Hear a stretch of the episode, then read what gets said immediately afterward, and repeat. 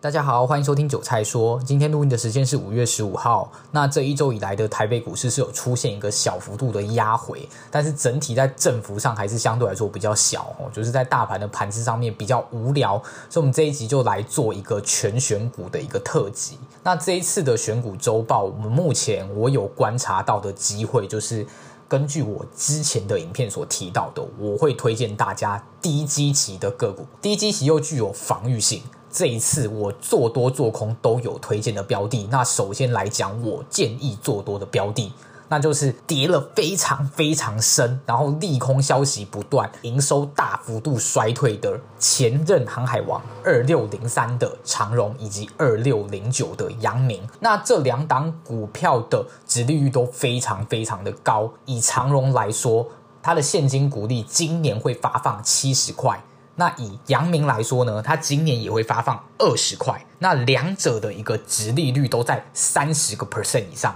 在这样一个这么夸张的殖利率的一个状况下，我认为近期它就会去公布它今年要做这个除息的除息日，以及它现金股利的发放日。我认为这两个消息出来的时候，会是长荣跟阳明出现反弹的一个号角。所以现在在股价上面绝对弱势，基期超级低，技术面差到爆的状况下，你反而应该要去布局，因为其实可以看到这两档股票虽然真的很弱势，台北股市从去年的十一月反弹到现在五月份了。已经走了整整超过半年的反弹波，基本上各大族群都至少有反弹过一轮，完全几乎没有谈到的长荣跟阳明，甚至还在技术面上面疑似有破底、跌破平台的走势啦。这就是我今天要推荐给大家的个股，我认为具有防御性、高值利率，对于现在这种盘势来说，它是相对来说比较安全的。那另外来说，做空的标的，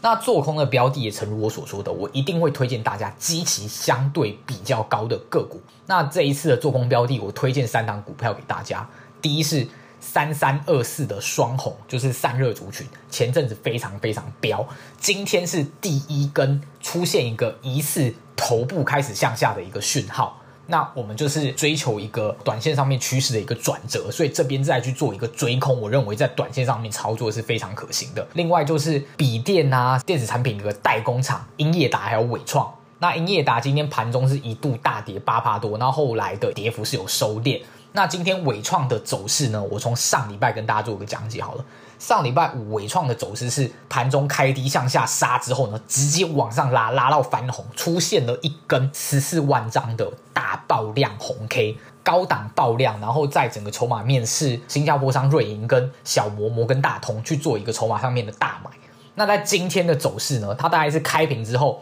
随着英业达的杀盘跟着向下杀之后，直接又再度拉到平盘，翻红到五十点一左右，随后又再向下杀。那今天中场是几乎收在最低点，是四十八点五块，中场是下跌三个多 percent。那我认为这几档股票的共通点都是基期过高，技术面开始出现爆量及修正讯号，所以我推荐大家在短线上面可以去把它列为一个做空的标的。但他们在技术面是相对强势的，所以我只建议你做短空，请不要过度或是预设他们会走一个长空，这个是我认为比较不可靠的，就去做一个短空的操作即可。那以上就是今天节目内容，如果喜欢我的频道的话，可以继续追踪我后续的节目哦。